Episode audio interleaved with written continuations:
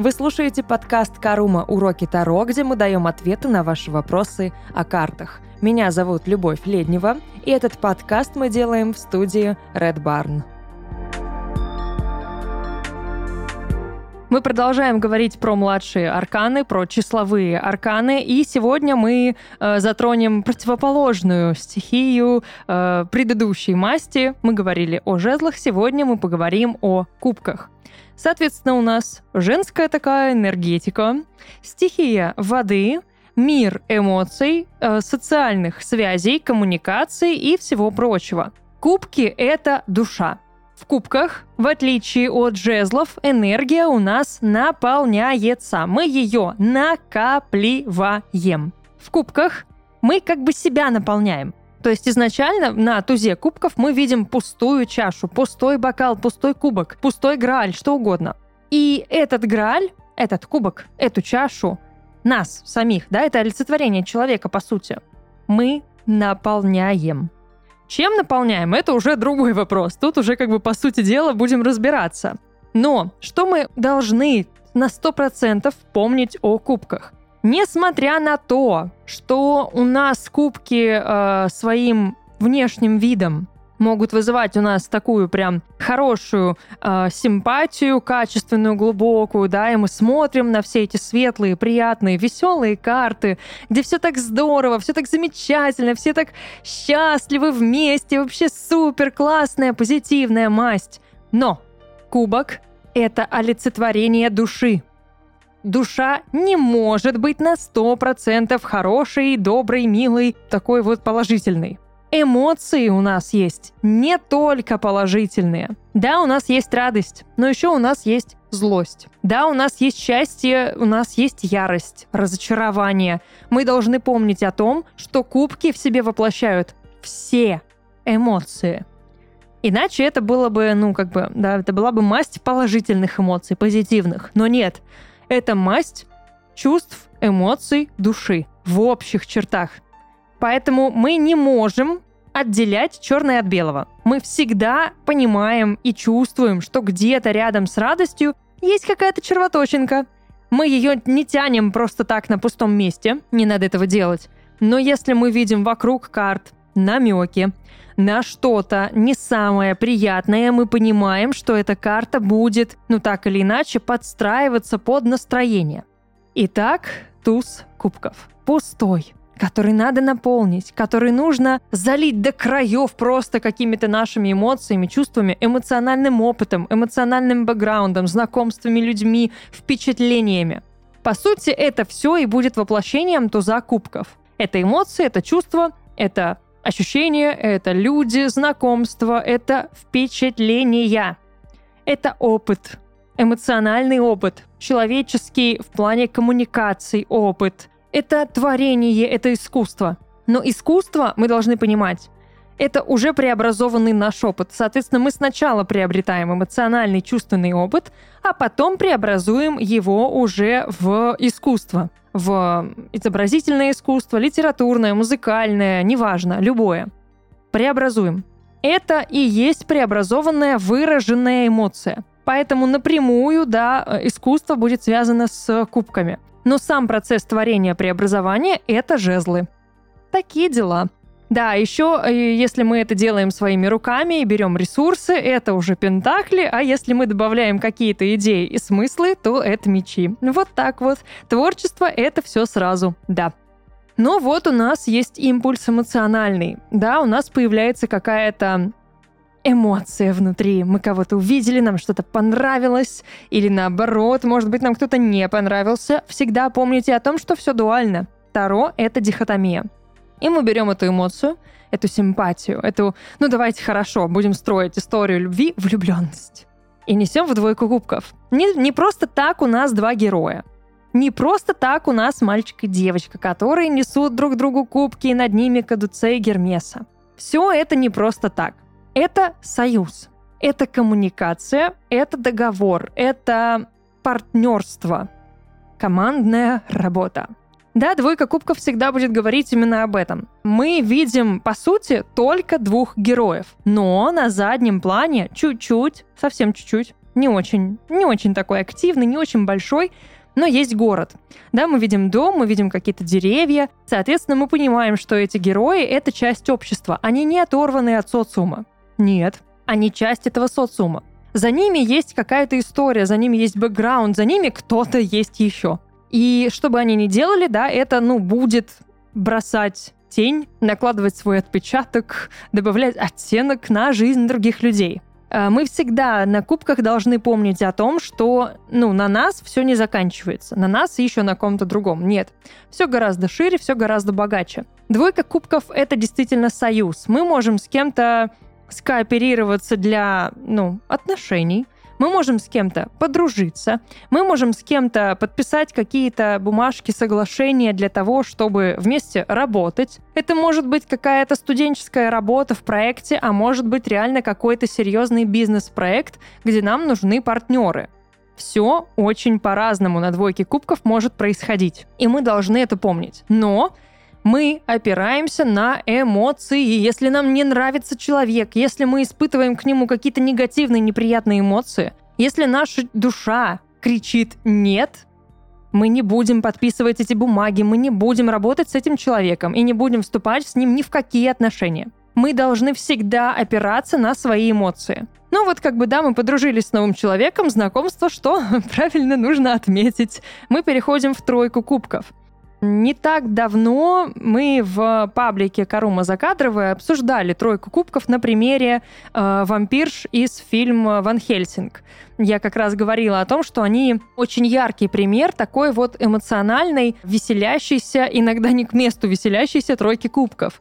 Да, они такие истеричные довольно-таки барышни. Они очень ярко реагируют на все события и на трагедии в том числе, да, мы не должны, еще раз говорю, мы не должны отбрасывать противоположные черты эмоций, когда говорим о кубках. То есть тройка кубков может, ну, как бы танцевать на каком-то празднике, а может танцевать на костях. Такие дела. Такая вот сторона тройки кубков, которую вы еще не знали. Но да, это может быть. Да, это, это тот самый момент, когда, например, ты расстаешься с кем-то, тебе разбивают сердце, но вместо того, чтобы страдать, ты, например, идешь тусить. Ну, как бы ты в этот момент тоже страдаешь, но по-своему. То есть ты пытаешься сублимировать в веселье свою боль. То самое вот под грустный dance я танцую всю свою боль. Так вот, тройка кубков, да, мы как бы танцуем под вот, вот все вот это, мы выражаем наши эмоции. Мы можем танцевать не только потому, что нам весело, но в основном, да, классическое восприятие тройки кубков — это какой-то, ну, праздник, да, междусобойчик, тройничок, да, и это тоже. Вообще тройка кубков всегда намекает нам на женское какое-то сообщество, на какой-нибудь девишник, да, но как бы не обязательно. Что еще можно из тройки кубков вынести? Если мы будем, ну, как-то пытаться, опять же, уже омрачить нашу историю, да, мы можем в целом и вытащить из нее намек на неверность. Ну, потому что она настолько легкомысленная, эта карта, да, она вот настолько не думает о последствиях и просто бездумно, эмоционально отдается моменту, ну, что может куда-то там упасть в чью-то кровать. Но это не обязательно, абсолютно не обязательно, и здесь, скорее всего, контекст будет не сексуальной измены, а скорее эмоциональный, да, с кем-то там пойти погулять, с кем-то выпить, с кем-то там, не знаю, попереписываться, поулыбаться кому-то, может быть, пофлиртовать. Но тройка кубков вряд ли будет намекать на что-то супер большее. И опять же, серьезности в этой карте никогда нет. Никогда. Она супер легкомысленная, она супер несерьезная. Она очень близка к шуту в этом смысле. Но вот когда мы очень весело, очень шумно и очень прекрасно погуляли, наступает утро. И утро здесь это четверка кубков. И нам не очень хорошо. Мы так классно отметили знакомство, что теперь страдаем и нам нужно очень много минералки. По сути, это действительно такое состояние, когда ты сидишь и тупишь, и тебе предлагают какие-то варианты, но ты ничего не хочешь. Это состояние, ну, уже уходя, да, от смешных каких-то метафор, э, нелогичных и не совсем правильных, да, ну, просто в шутку. Четверка кубков — это состояние такой вот придирчивости эмоциональной. Когда у тебя все есть, опять же, да, это, зона комфорта, это стабильность. Но все так уже приелось. Все уже так неинтересно, все так скучно. Что-то хочется, а что не знаю. И на самом деле это самое идеальное описание четверки кубков. Чего-то хочется, но понятия не имеешь, что именно. И сидишь и перебираешь. И тебе говорят, может, ты хочешь роллов? Нет. Может, ты хочешь пиццу? Нет. Может быть, ты хочешь шаурму? Нет. Супчик? Нет. Сладенького? Нет. Пива? Нет. Вина? Нет. Доширак? Нет. И как бы тебе накидывают просто миллионы вариантов, а ты все говоришь нет. В какой-то момент тебе, скорее всего, дают знатного чепалаха, потому что ты заколебал говорить нет. Но ты все равно ничего не хочешь. И вот как бы перебираешь и перебираешь, и ждешь, пока кто-то, опять же, да, ну, угадает, чего ты хочешь. Ждешь какой-то идеальный вариант. Ждешь свой идеал. Но пока дождешься, скорее всего, от тебя уже просто все уйдут, ты сдохнешь от голода, как бы сорян. Но четверка кубков именно к этому нас и ведет. То есть вместо того, чтобы воспользоваться тем, что у тебя уже есть, а как бы три кубка перед героем уже стоят.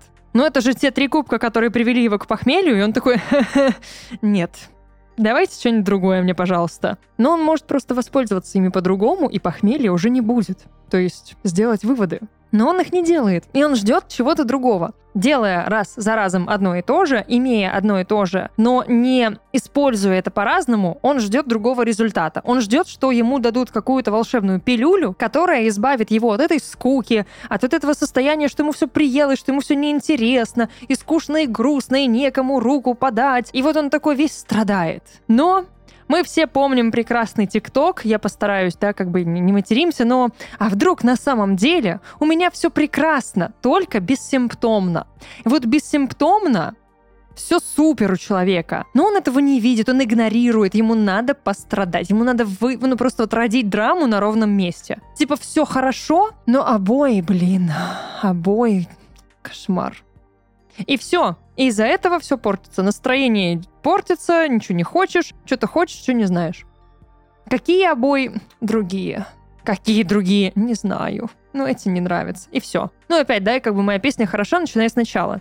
Что мы делаем по четверке кубков? Мы ценим по достоинству то, что имеем. Но если нам действительно это уже не нравится, если нас это не устраивает, тогда нужно что-то менять. А четверка, как мы знаем, ничем менять не будет, потому что она и в своей зоне комфорта, ей там нравится. Ей нравится просто страдать. Это привлечение внимания. Но если ты скажешь, а может быть, ты посмотришь вокруг и увидишь, что у тебя есть три кубка, а ты ждешь что-то другое, ну, герой карты скажет, это не то, это не те кубки, которые я хотел. А какие он хотел, опять же, да, не знает.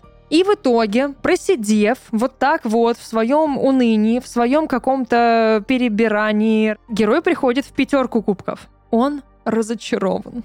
Он в печали. Он весь такой разбитый. Он драма Квин. Это просто вот состояние «я убит». Чисто вот это сижу за решеткой в темнице сырой. Что-то я сегодня все описываю стихами, но пятерка кубков — это печаль, тоска. Я dead inside, мне 8 лет. И вот это вот Dead Inside по пятерке кубков, оно настолько сильное, оно настолько нас прям вот держит, это знаете, по сути, да, с чего мы начали? Мы с кем-то познакомились. А что потом происходит? А происходит то, что мы цепляемся за прошлое, свое состояние вот этого комфортного нам одиночества. По сути, любое знакомство выводит нас из зоны комфорта. Если прям, ну, прямо, да, какими-то очень понятными говорить примерами, то это знакомство с кем-то потенциальным в романтическом смысле после того, как ты вышел из тяжелых, токсичных там каких-то, ну, непростых отношений, да, пережил разбитое сердце, ты исцелился, ты нашел себя, поднял себя с колен, ты привык к вот этому состоянию одиночества своему, да, и привык к своим внутренним переживаниям, и тут тебе как бы дают снова возможность построить отношения, но ты настолько уже привык вот к этому своему одиночеству, что ты его боишься потерять и ты за него хватаешься всеми силами, потому что боишься потерять себя. Кубки нам именно об этом здесь и говорят. И именно поэтому мы проживаем вот этот спектр эмоционального какого-то, ну, пути, когда, да, идет сопротивление, когда мы вот этот торг, депрессия, принятие и все прочее. И действительно здесь идет торг. Здесь у нас депрессия на пятерке кубков. Мы стоим, мы страдаем. Потому что мы думаем о том, что так, как было, уже не будет. Да, герой смотрит в прошлое, он смотрит назад, на три разбившихся кубка. У нас опять символ трех кубков, да, у нас на тройке кубков три кубка, на четверке кубков три кубка, на пятерке кубков три кубка. Но если на тройке кубков это и есть вся сила этой карты, да, и мы используем их на полную программу, на четверке кубков это большая часть и нам бы использовать эту большую часть, весь этот потенциал, но мы его не используем, мы ждем чего-то другого, маны небесной. То на пятерке кубков но уже как бы дважды мы это использовали. Может быть, хватит? Может быть, обратим внимание на что-то другое? Ой, смотри, у тебя за спиной два новых кубка. Хватит, елки-палки, страдать от трех вот этих упавших. То есть человек смотрит на упавшие кубки, из которых что-то вылилось, и он такой, блин, это было мое любимое вино, черт возьми. А вино как бы было там не очень. Какая-то подделка паленая. Ну, то есть обернись, у тебя за спиной стоят полные бокалы хорошего вина, качественного, не подделки. Но нет, мы страдаем, потому что они упали, их три, а там два. И неважно, что в двух больше, чем в трех. Да, в трех на донышке, а в два полные. Неважно. Мы ищем повод для того, чтобы пострадать, зацепиться за прошлое. Это конфликт эмоциональный. Это конфликт эмоционального отпускания прошлого, когда мы понимаем, что вот те травмы, та боль больше на тебя не влияют, больше не оказывают на тебя давление. Но это должен быть твой личный выбор. И тут мы выбираем. И мы переходим на шестерку кубков. По сути, опять же, да, мы пережили пережили конфликт, мы отпустили прошлое, но для того, чтобы действительно его отпустить, нам нужно ну, преобразовать негативные воспоминания, болезненные, вот ту самую травму, нашу боль, в позитивные воспоминания, подкрепить все какими-то, ну, светлыми моментами. То есть зачем нам думать о том, что когда мы пошли куда-то с кем-то в поход, там было насрано, если мы можем думать о том, что были прекрасные виды. А насрано было еще в городе. А потом мы из города вышли, пошли в лес. В лесу было красиво. Вот как бы так. Но человек на пятерке кубков будет думать о том, что было насрано и будет зацикливаться именно на этом. Соответственно, все впечатления уже испорчены. Но на шестерке кубков мы вспоминаем лес, мы вспоминаем красоты, мы вспоминаем обо всем хорошем. Мы поднимаем весь наш эмоциональный позитивный опыт, ну, в основном мы цепляемся за позитивное. Конечно, шестерка кубков может намекать на что-то негативное, но опять же тогда для этого должны вокруг быть, ну, не самые приятные карты. Но вообще шестерка всегда это у нас преодоление конфликта. Да, напряжения здесь особо нет. Мы здесь расслабляем булки. Эмоциональные булки. Такие вот, да. И мы здесь просто наслаждаемся какими-то безмятежными моментами. Вообще сюжет карты отправляет нас в прошлое. Такое далекое-далекое прошлое, в детство. И мы часто можем именно к детству и апеллировать в раскладе, когда выпадает шестерка кубков. Да, мы говорим про то, что это могут быть какие-то детские воспоминания, это может быть что-то связанное с детством, с родителями, с отчим домом, с городом, например, да, в котором человек родился. Это могут быть люди из глубокого нашего прошлого, из детства, из юности, эм, там, не знаю, детский сад, школа, какие-то кружки, в которые мы в детстве ходили. Э, люди из прошлого. Да, по этой карте могут вылезать бывшие. Запросто, потому что это карта ностальгии, карта прошлого. Но, опять же, не надо ее омрачать, не надо говорить, что это там какие-то моменты, да, травм, что это какая-то прям драма, полученная в детстве, да, что это какой-то супер плохой бывший. Он может быть плохим, но, опять же, это очень субъективный подход, поэтому э, в основном мы просто намекаем на что-то в прошлом, на людей в прошлом, на события, на места, потому что все-таки карта нам говорит о многом, да, то есть это не просто два человека, как на двойке кубков, это город, это цветы, это дети. И ну, ничего здесь такого прям супер странного не происходит. Да, здесь есть намек на некую, ну, такую неприятную опасность. У нас есть неопознанная фигура с краюшку, э, слева на карте, да, какой-то человек, вроде бы там то ли с палкой, то ли с копьем, то ли непонятно с чем, который удаляется. И мы не знаем, да, он несет в себе какую-то угрозу, не несет. Это такой вот момент неизвестности. А неизвестность, она просто пугает. Соответственно, мы можем отсюда, конечно, вытягивать намеки на то, что это угроза, что что-то не то, что-то не так, но это не обязательно пожалуйста. Это не обязательно. Не надо накидывать говна на любые карты, если просто вам хочется родить драму в раскладе. Не надо этого делать. Поэтому мы можем, опять же, да, говорить, еще раз повторю, люди, события, места, какие-то конкретные, может быть, воспоминания. То есть, может быть, это какие-то привычки. В принципе, карта просто намекает на прошлое. То есть, если мы э, видим, ну, например, позиция в раскладе, кто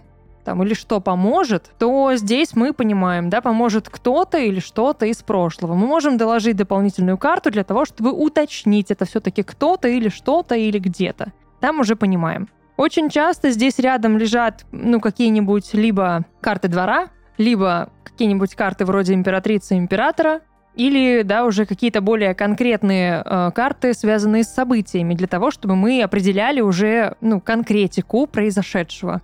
После приятных воспоминаний о прошлом мы понимаем, что, блин, а в детстве-то мы мечтали. А в детстве это все было здорово. И вот мы ничего не боялись, и мы вот так общались, и все было замечательно, и все было наивно, и все было безопасно. И мы переходим на семерку кубков и начинаем мечтать. То, чего мы очень долго не делали. Мы себе это запрещали, мы отказывались от этого, потому что мечты наши обычно разбивались, они были всегда в позиции опасности. Ну и как бы мы решили в какой-то момент, что лучше не мечтать. Да, лучше ставить какие-то такие маленькие себе цели, причем очень приземленные, и достигать их. Но на семерке кубков мы снова начинаем мечтать. Да, это очень непростая карта. Да, карта очень двойственная, очень пограничная, очень зыбкая, но она очень клевая. Потому что, несмотря на то, что у нас семерка это позиция напряжения, семерка кубков не всегда говорит о чем-то плохом. Мы привыкли воспринимать семерки как что-то неприятное, но не обязательно. Надо запомнить, что любая карта может быть как положительной, так и отрицательной. Это важно. Но не надо лишний раз вытаскивать напряженную карту в позитив, как не надо и положительную карту спокойную утаскивать лишний раз в негатив мы смотрим на расклад в общем, смотрим на позицию. Не так давно, опять же, в паблике э, задавали вопрос, а вот как, например, э, в позиции хорошей трактовать семерки? Пожалуйста, семерка кубков. Это желание. Это желания, это мечты это то, что может исполниться. По сути, мы можем исполнить какие-то желания по семерке кубков. Мы мечтаем, мы к этому движемся. Да, есть сложность в том, что э, по семерке кубков нам нужно отделить желание от иллюзий, да, действительное от иллюзорного, реальное от нереального, зерна от плевел. В этом сложность есть, разумеется не надо идеализировать, да, нужно как-то вот пробиться через вот эти вот все несуществующие воздушные какие-то замки из песка, развеять эту смуту, да, увидеть, что так, здесь змея в кубке, мне это не надо, спасибо, тут какой-то дракон, тоже не очень хочу, а вот какой-то кубок с венком или с венком вроде здорово, но почему-то на нем череп, как бы сомнительно, трогать лучше не буду. Анализировать нужно просто все желания. Здесь нужно подключить меч, здесь нужно подключить э, свой разум, который позволит проанализировать и, опять же, да, распределить все как бы, ну, опасное от неопасного, да, что будет безопасно, какой кубок можно взять, а какой кубок, скорее всего, ну, приведет тебя не к самым приятным последствиям. Убрать вот эту вот, ну, вуаль идеализации и реально трезвым взглядом посмотреть на ситуацию. С семеркой кубков справиться проще всего ну, как бы мы просто включаем голову. Мы просто спускаемся с небес на землю. Да, мы понимаем, что очень хочется, и если очень захотеть, в принципе, всего можно достичь, но нужно понимать, что это может занять, например, больше времени. И все. Или нужны для этого другие ресурсы. Или отложить на потом. Ничего плохого в семерке кубков нет. Да, нанесет в себе, опять же, опасность быть обманутым, быть, там, не знаю, заведенным в какие-то дебри, что тебе лапшу на уши понавешают, ты поверишь, тебя там могут обмануть, подставить. Но здесь тогда нужно просто не быть супер наивным человеком, да, и никогда не пользоваться только одной мастью в своей жизни. Их четыре не просто так. Нельзя на этапе семерки кубков думать только ну, через чувства, через кубок. Нет, мы включаем голову, мы берем туз жезлов, мы берем туз мечей, туз пентаклей, особенно туз мечей берем, который может отрезать лишнее. Если кто-то начинает лапшу на уши вешать, мы эту лапшу сразу разрубаем. Все итальянцы плачут, потому что нельзя спагетти рвать, резать, ломать. Ну, ничего страшного. Это можно. Ну и, соответственно, мы просто здесь мечтаем. Да, иллюзии, да, риск, опять же, идеализации и ну потом разочарование. Ну тогда не надо сразу очаровываться. На словах просто, на деле, понятное дело, нет. Но тем не менее. И вот мы через это напряжение прошли, э, мы испытали разочарование, опять же, да, то есть где-то мы попробовали, где-то нас э, и вот эта змея с, из кубка ужалила, и дракон э, нас опалил, и мы выпили из кубка блин с черепом, зачем, непонятно, и замок вроде бы какой-то непонятный, прозрачный, какой-то человечек тоже не настоящий, все, что было там настоящего, это походу золото, но на кой черт нам нужно золото, когда мы уже разочарованы, уже, ну, как-то с не самым приятным опытом, что получаем? Получаем восьмерку кубков. Очень лунная карта. Что мы делаем сразу какой вывод? Она двойственная, она непостоянная, и она очень глубоко психологичная. Восьмерку кубков проще всего описать действительно состоянием депрессии. И очень много я встречала таких описаний, что вот, ну, восьмерка кубков это депрессия. Ну, как бы да, но как бы и нет. Восьмерка кубков это позиция принятия решения. Это позиция, когда ты анализируешь весь свой предыдущий какой-то опыт, все, что ты до этого имел, все, что у тебя есть, все свои связи анализируешь, все свои знания, все какие-то приобретенные навыки, ну, все просто, да, все, что ты умеешь, все, что ты читал, все, что ты видел, все, что ты слушаешь, все, все, все что у тебя есть. И ты понимаешь в какой-то момент, что это все не то. И ты от этого отказываешься.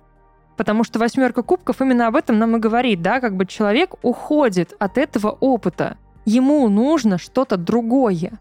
Все то, что он имеет, уже не дает ему ни повышения э, самого себя, ни повышения навыков, да, ни развития, ни впечатлений каких-то новых. Все, приелось. Ему поэтому скучно, он поэтому превращается в отшельника и уходит во свояси. Кубки пустые. Опустошение. Внутри пусто. Все а значит, нужно идти в новом направлении для того, чтобы себя наполнить. Это выход из зоны комфорта. Восьмерка. Стабильность. Но отсюда нам нужно бежать. Потому что если э, герой останется с этими восьми кубками, с этими разбитыми э, розовыми очками семерки кубков, с этими воспоминаниями э, шестерки и пятерки, но опять же, да, у нас есть такая, такое свойство у людей, ну, негатив перевешивает. И мы, соответственно, перестаем в какой-то момент вспоминать хорошее, ну и концентрируемся на плохом. Все, вот это вот состояние скуки четверки, оно же здесь умножается. Мы же все еще ждем чего-то, ждем какой-то пилюли. Но на восьмерке герой понимает, что никто ему эту пилюлю не даст. И он идет за ней сам, он идет ее искать. Он принимает решение, волевое решение.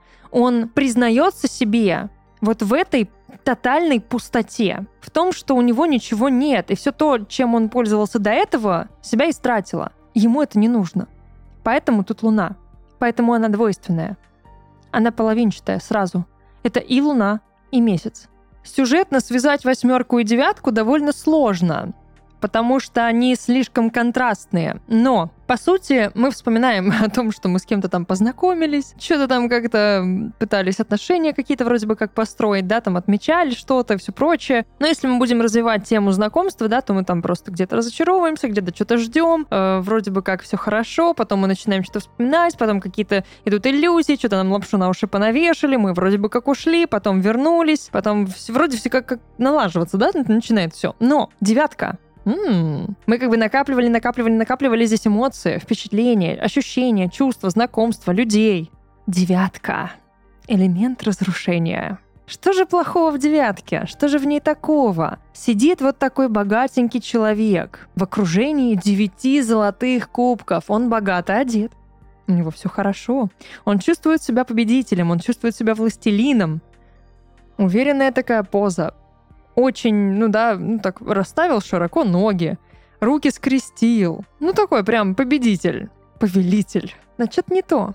Композиция этой карты нам сразу дает понять. Да нифига не он повелитель. Повелитель здесь — кубки. Он полностью находится во власти эмоций. Он полностью не контролирует ситуацию. Контролирует ситуацию эмоции.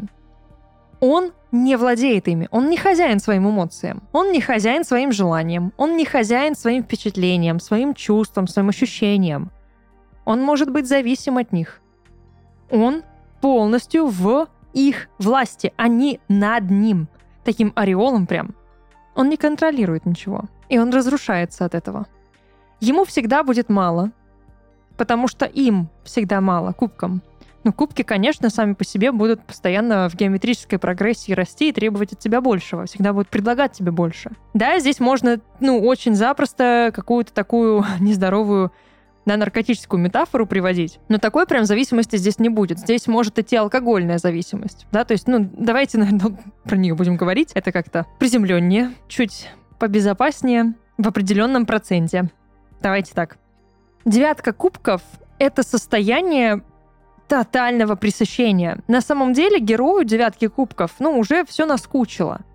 Примерно как и на четверке, и на восьмерке, но здесь у него уже реально огромный опыт. Это девятка, это апогей. Он на финишной прямой, еще чуть-чуть, и он придет вот, к, ну, прям к завершению этого пути эмоционального. Так почему же мы здесь спотыкаемся, да, уже несколько раз подряд об какое-то, ну, сильное препятствие? Казалось бы, на восьмерке мы вышли из этого состояния э, зависимости от прошлого, да, какого-то вот подкрепления тем, что не наше. Почему мы опять приземляемся в девятку? Почему мы опять зависимы от этого, от чувств, от эмоций? А потому что ложное состояние. А восьмерка кубков не всегда говорит о том, что мы действительно принимаем решение. Да, мы можем попробовать. Да, мы можем сделать первый шаг. Да, мы можем, грубо говоря, там, с понедельника я начну пить воду по утрам, да, мы выпили воду там несколько дней и бросили опять. Начать-то можно на восьмерке. Что-то новое. Бросить старое. Но надолго ли ты это сделаешь? И девятка — это на самом деле вот такая провер очка твоего решения на восьмерке кубков. А верен ли ты этому решению? Или ты очень быстро соскучишься по тем своим старым восьми кубкам, которые ты бросил, потому что ты понимаешь, что они тебя отравляют, что там нет ничего для тебя полезного, и ты к ним возвращаешься. На девятке ты к ним возвращаешься. Ты по ним скучаешь. Это абсолютно знакомая для тебя обстановка, где тебя уже ничего не удивит, ты знаешь, как там действовать. Твоя зона комфорта.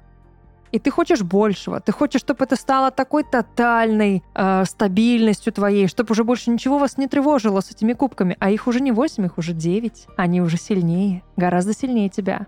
Ты где-то нашел еще один и принес им. А он тут же отравился, тоже стал отравленным. Под воздействием других восьми. Разрушение. В раскладе, в более бытовом смысле обычно, я говорю про девятку кубков, что здесь нет контроля над своими чувствами, эмоциями и желаниями. То есть здесь у человека есть жажда, это тотальный голод. То есть у человека нет чувства насыщения. Мы можем, конечно, говорить о каком-то прям, ну, гедонизме, но в контексте отношений, скорее всего, речь будет идти о том, что человеку мало всегда общества другого человека, он будет тотально стремиться к возможно, контролю, к всепоглощающему какому-то своему присутствию, да, будет стремиться быть больше, глубже, окружить собой целиком и полностью. Это всегда будет жажда, это всегда будет нехватка. Человеку мало человека. Да, то есть там девушке мало парня, парню, па парень вечно жаждет девушку, э, еще что-то подобное, да, то есть прям какая-то зависимость может быть от общения, от э, контроля, опять же, от алкоголя. Смотрим на то, что вокруг что происходит.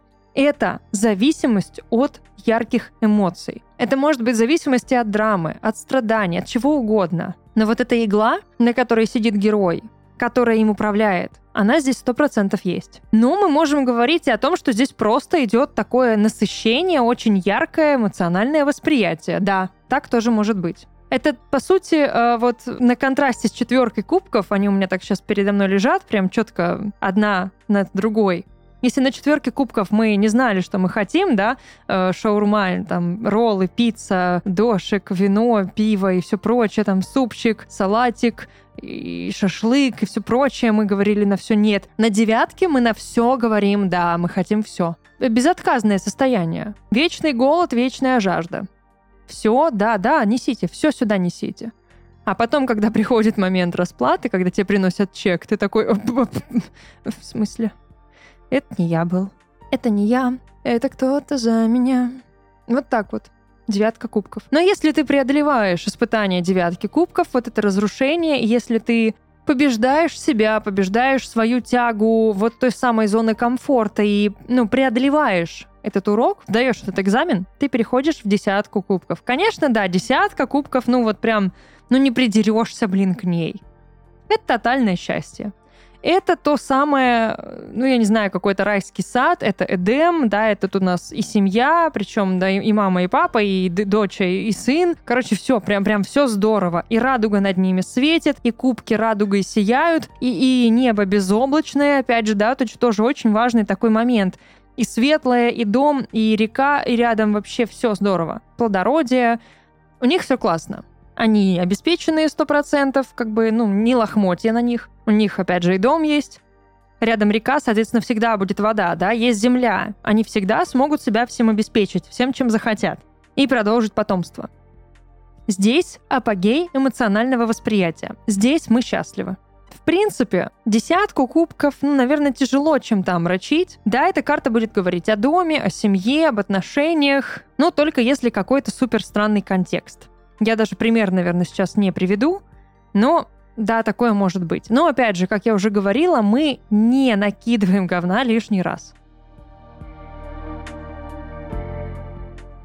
Это был подкаст «Карума. Уроки Таро», где мы давали ответы на ваши вопросы о картах. Меня зовут Любовь Леднева, и этот подкаст мы записали в студии Red Barn. Увидимся.